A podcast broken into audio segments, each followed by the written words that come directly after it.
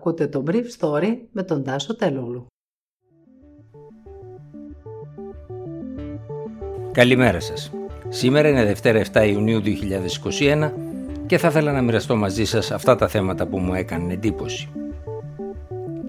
Οι εκπρόσωποι των 7 πλουσιότερων χωρών του κόσμου συμφωνούν σε έναν ελάχιστο φορολογικό συντελεστή για τις παγκόσμιες εταιρείες. Παρετείται ο διοικητής του νοσοκομείου Αγρινίου εν μέσω κατηγοριών για τις επιδόσεις της ΜΕΘ του νοσοκομείου.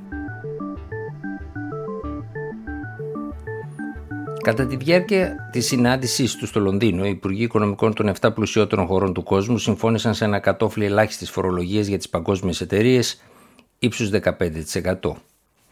Η κυβέρνηση Biden είχε προηγουμένως ανακοινώσει ότι θα μπορούσε να δεχθεί ένα τέτοιο συντελεστή, αφού ξεκινούσε ωστόσο από τη βάση ενός συντελεστή 21%.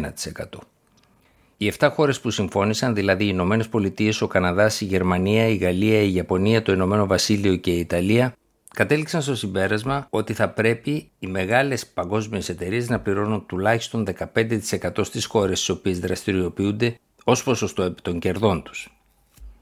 Ειδικότερα έγινε λόγος για τις εταιρείες εκείνες που έχουν κέρδη 10% του τζίρου τους.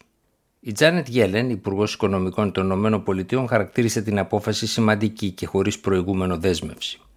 Ο διάβολος, ωστόσο, κρύβεται ακόμα στις λεπτομέρειες, καθώς για να ισχύσει η ρύθμιση, το G7, για την παγκόσμια οικονομία θα πρέπει να συμφωνήσουν οι Υπουργοί Οικονομικών του G20, δηλαδή των 20 χωρών του κόσμου που συναντιόνται την Τετάρτη και την Πέμπτη στη Βενετία, αλλά και οι 139 χώρες που συζητάνε στα πλαίσια του Οργανισμού Οικονομικής Συνεργασίας και Ανάπτυξης για τη διάβρωση της λεγόμενης φορολογικής βάσης από τεχνάσματα που χρησιμοποιούν στα πλαίσια του tax optimization οι παγκόσμιες εταιρείες.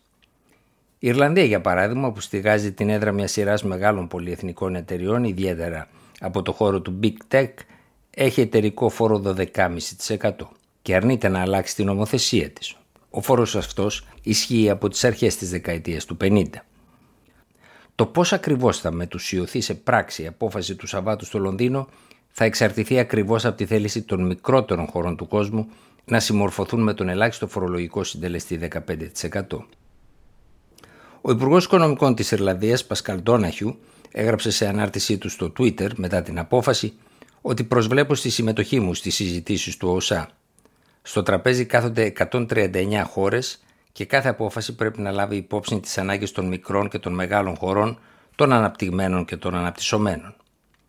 Οι μεγάλες χώρες της Ευρώπης θέλουν να αυξήσουν τη φορολογία σε επιχειρήσεις όπως η Alphabet, η ιδιοκτήτρια της Google και η Facebook.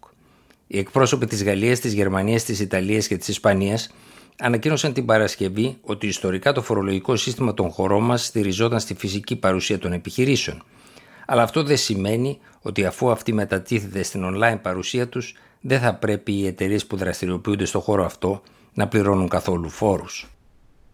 Η Amazon και η Alphabet χαιρέτησαν τη Συμφωνία του Λονδίνου, καθώς προτιμούν ένα σταθερό διεθνές πλαίσιο φορολόγησης από ένα μοσαϊκό εθνικών φορολογικών συντελεστών σε κάθε χώρα, ακόμα και αν αυξηθεί η φορολογική τους επιβάρυνση με τη Συμφωνία των G7.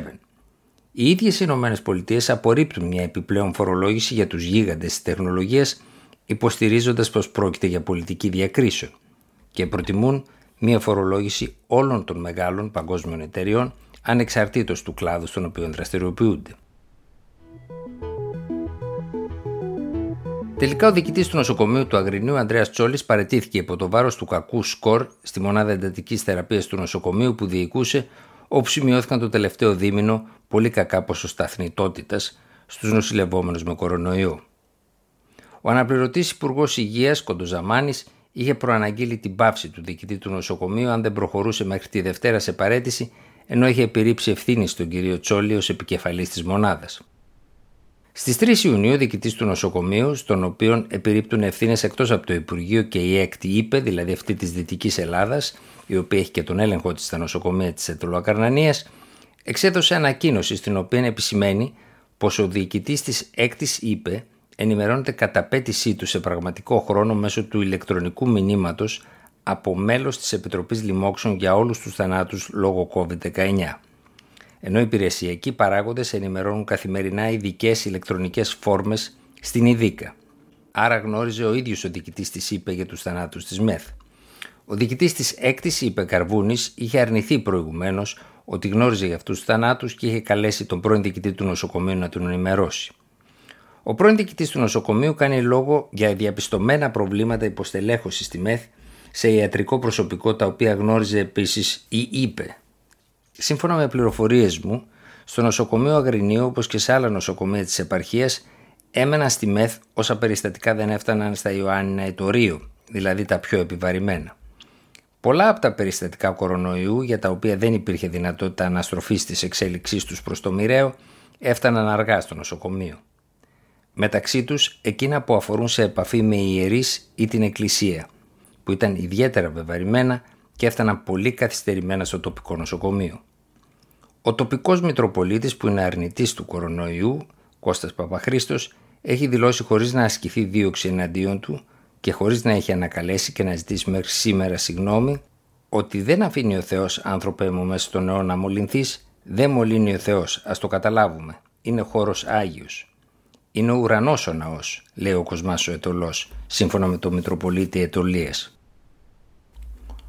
Η Διερκής Ιεράς Σύνοδος έχει ζητήσει να ασκηθεί έρευνα για τις δηλώσεις αλλά και τις πράξεις αυτού του Μητροπολίτη όπως άλλωστε και του Μητροπολίτη Κιθήρων Σεραφείμ που ακολουθεί μια παρόμοια τακτική. Ήταν το Brief Story για σήμερα 7 Ιουνίου 2021.